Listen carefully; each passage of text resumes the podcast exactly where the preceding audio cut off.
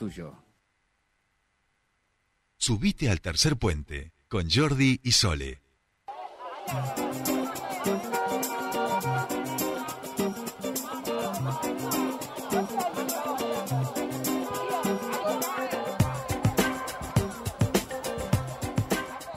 Bien, seguimos aquí en Tercer Puente, 8:14 minutos de esta mañana de día lunes, y nos da muchísima alegría saludarla a la subsecretaria de Derechos Humanos de la provincia de Neuquén, a la doctora Alicia Comelli, para charlar de este último informe que han elaborado desde allí sobre las personas mayores en Neuquén. Alicia, muy buenos días, te saluda Jordi Aguiar, bienvenida a Tercer Puente.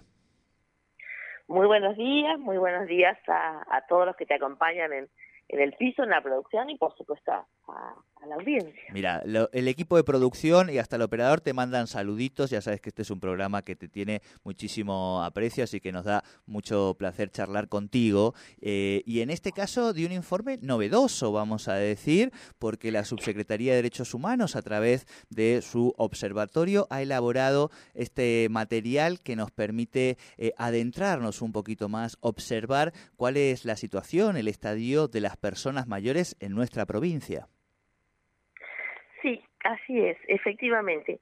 Ya el año pasado habíamos iniciado la tarea de empezar un debate más profundo en relación a la diaria, a la vida cotidiana, a la realidad de las personas mayores, que fue realmente muy lindo. Hicimos en la legislatura, participaron referentes de todo el país en esta especialidad y por supuesto muchas organizaciones. Después, con los datos que tomamos teóricos, digamos, del aporte que nos hicieron en el Congreso, desde el Observatorio de Derechos Humanos empezamos a indagar un poquito más a sumar datos, mejor dicho, de nuestra realidad local en términos de salud, de educación, de dependencia, de las personas mayores, comprometidos con una realidad que a veces no vemos. Nos enfocamos muchísimo, y no está mal, por supuesto que está bien, en niñez, en juventud, pero las personas mayores es un universo que en Neuquén hace tiempo decíamos que no existían, que éramos una ciudad sin abuelos, pero efectivamente van creciendo, y es lo que nosotros tratamos de reflejar en este informe, y sobre todo los estereotipos que se asocian a las personas mayores, relacionadas con los roles, con las prácticas que son socialmente impuestas, muchas veces a través de, por ejemplo, los pasivos, ¿no? Te jubilaste en el pasivo. Este estereotipo, estas representaciones terminan formando parte de acciones, actitudes y hasta políticas de discriminación que atentan contra los derechos de las personas mayores, lo que sería una categoría de discriminación por edad, ¿no? Terminando de a veces un trato infantil para con ellos, y no saber cómo abordar apoyar una autonomía en la persona mayor, ya por acompañando esa autonomía hasta el punto de directamente anulárselas en el sentido muchas veces de apropiarse familiares, hijos, tutores, de sus decisiones, de sus recursos económicos, y prácticamente anularlos. Así que bueno, en este informe lo que pretendemos es dar cuenta de eso, empezando de si hay o no cobertura de salud. En Neuquén las mujeres vivimos más años que los varones, y en realidad tenemos un promedio de edad muy importante, el mayor en el país, 82, 83, pero ¿para qué queremos prolongar a través de los beneficios de los avances de la medicina la salud si no somos también desde las políticas públicas y desde la concientización, que es lo que el informe pretende, cambiar también la calidad de vida del cómo se llega a esa edad, ¿no? Y bueno, desmenuzando estos datos, avanzamos en, por ejemplo, temas como la alimentación, ¿no? Y a través de estudios de la Encuesta Nacional de Factores de Riesgo y después lo que nosotros mismos hemos ido sumando en pequeñas encuestas a través de, no me gusta el inglés hablarlo, pero como si fuera un focus group, sí. Grupos focalizados de análisis, avanzar en esto, donde podemos confirmar, podemos afirmar que 1 de cada 5 abuelos tienen una alimentación inadecuada, que en su gran mayoría los que sufren esta alimentación adecuada son más los varones que las mujeres en las etapas más adultas, ¿no? O a mayor rango de edad, que tienen de base una buena alimentación natural en la infancia, pero hoy en la vejez vuelve a ser casi como en la infancia, la necesidad de un equilibrio entre las distintas alimentaciones en términos de proteínas, de vitaminas, es cuando más pobres se vuelve esa alimentación. Tal cual. Así distintos tipos, ¿no? Actividades, actividad física, trabajo, calidad de vida, claro, dependencia, darnos cuenta de que la dependencia, la mayoría de los abuelos tiene una dependencia un 10%, un 5%. ¿Qué significa esto? Que necesitan ese acompañamiento, a veces vinculado a la tecnología. Hoy que tenemos bancos virtuales, cuentas virtuales, billeteras virtuales. Tal vez con ese simple apoyo, en algunos casos lo brinda un nieto, pero en otros casos no está.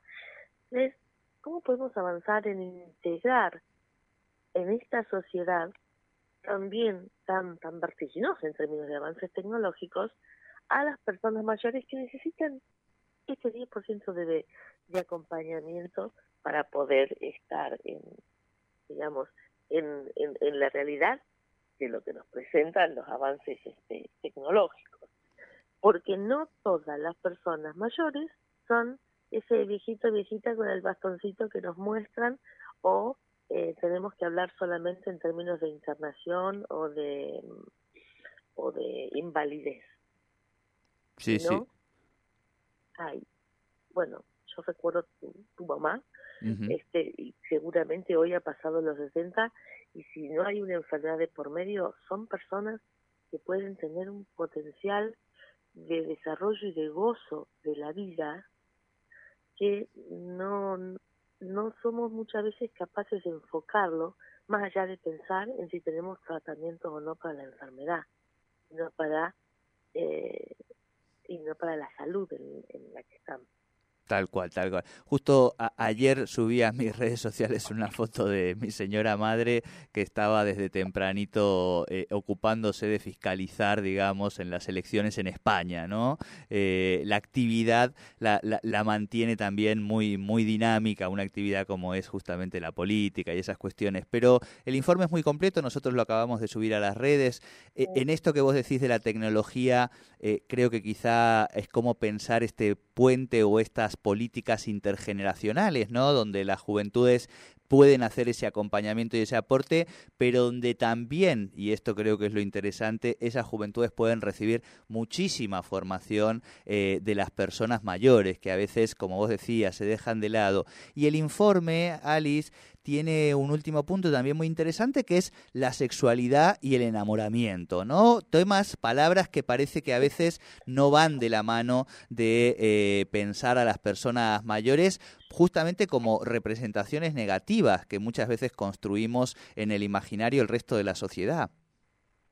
Bueno, eso lo queríamos incorporar porque exactamente es como vos decís, es uno de los prejuicios.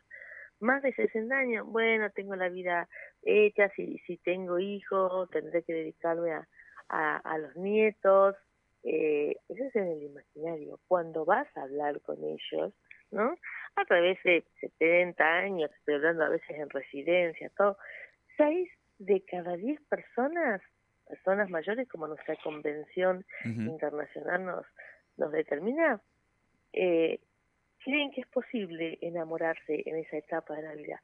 Te quiero decir, más de la mitad está expectante de enamorarse nuevamente. En muchos casos han quedado viudos o viudas, otras veces separados, y también por ahí un poco menos la mujer que el varón, pero la variable de una vida sexual activa la tienen plenamente incorporado. Cuando le hacíamos este trabajo, esta entrevista, que me sorprendió, pues decir, bueno, 70 años, pero la gran mayoría cree que puede enamorarse de nuevo, o sea, conocer a alguien nuevamente, ¿no? Y a partir de cero, nacer esta posibilidad de volver a compartir y tener una vida sexual, pero es algo que reprimen en la comunicación a la familia. Claro. Entonces, ¿cómo le digo a mi nieto? ¿Cómo les planteo? Entonces, lo que queremos es, en este informe también, desnudar un poquito. Este tema existe, es presente y hace a la felicidad de las personas mayores. Así que dejemos de tener esos componentes de abuela, qué barbaridad estás diciendo, o abuelo a tu edad, ¿no? Claro, porque claro. Es está muy, pero muy presente. Y básicamente tiene que ver con es humano, ¿no? El miedo a la soledad. Claro. O al no querer encontrarse en una situación de soledad. Así que está, como vos decís, en las redes, mírenlo, hay hablar también de educación, porque la educación en las personas mayores es muy fundamental para mantener sus niveles cognitivos, y tratemos, así como nosotros lo vamos a elevar a cada uno de los ministerios ahora y de la gestión que viene, para ver cómo podemos potenciar las políticas públicas inclusivas para las personas mayores, también en la comunidad, ver en la intimidad de lo que surge del observatorio, que es una charla mano a mano con los abuelos. Ya te digo, muchas veces por vergüenza o por alguna cosa no lo plantean, claro. Cuál es la realidad que viven y cuáles son los sueños que albergan.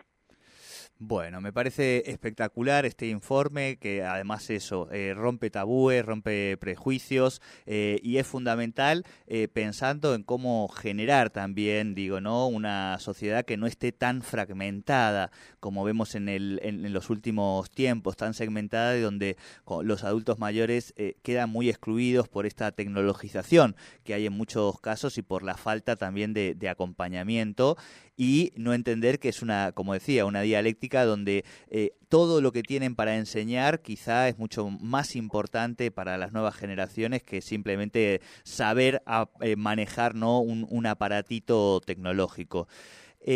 Alicia, como siempre, es un placer charlar con vos, te agradecemos mucho. Nosotros, como decíamos, hemos subido este informe que está en la página derechoshumanos.neuquen.gov.ar, allí lo pueden encontrar, en las redes también de la subsede de Derechos Humanos, y por supuesto en cualquier momento te invitamos aquí al piso para hacer un repasito de todo lo que tiene que ver con los derechos humanos en la provincia, ¿te parece?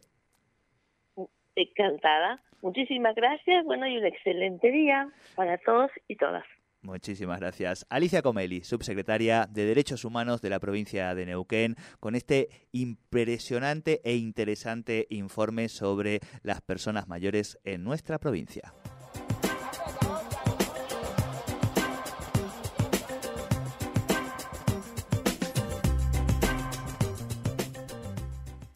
Es la hora 8:28 minutos.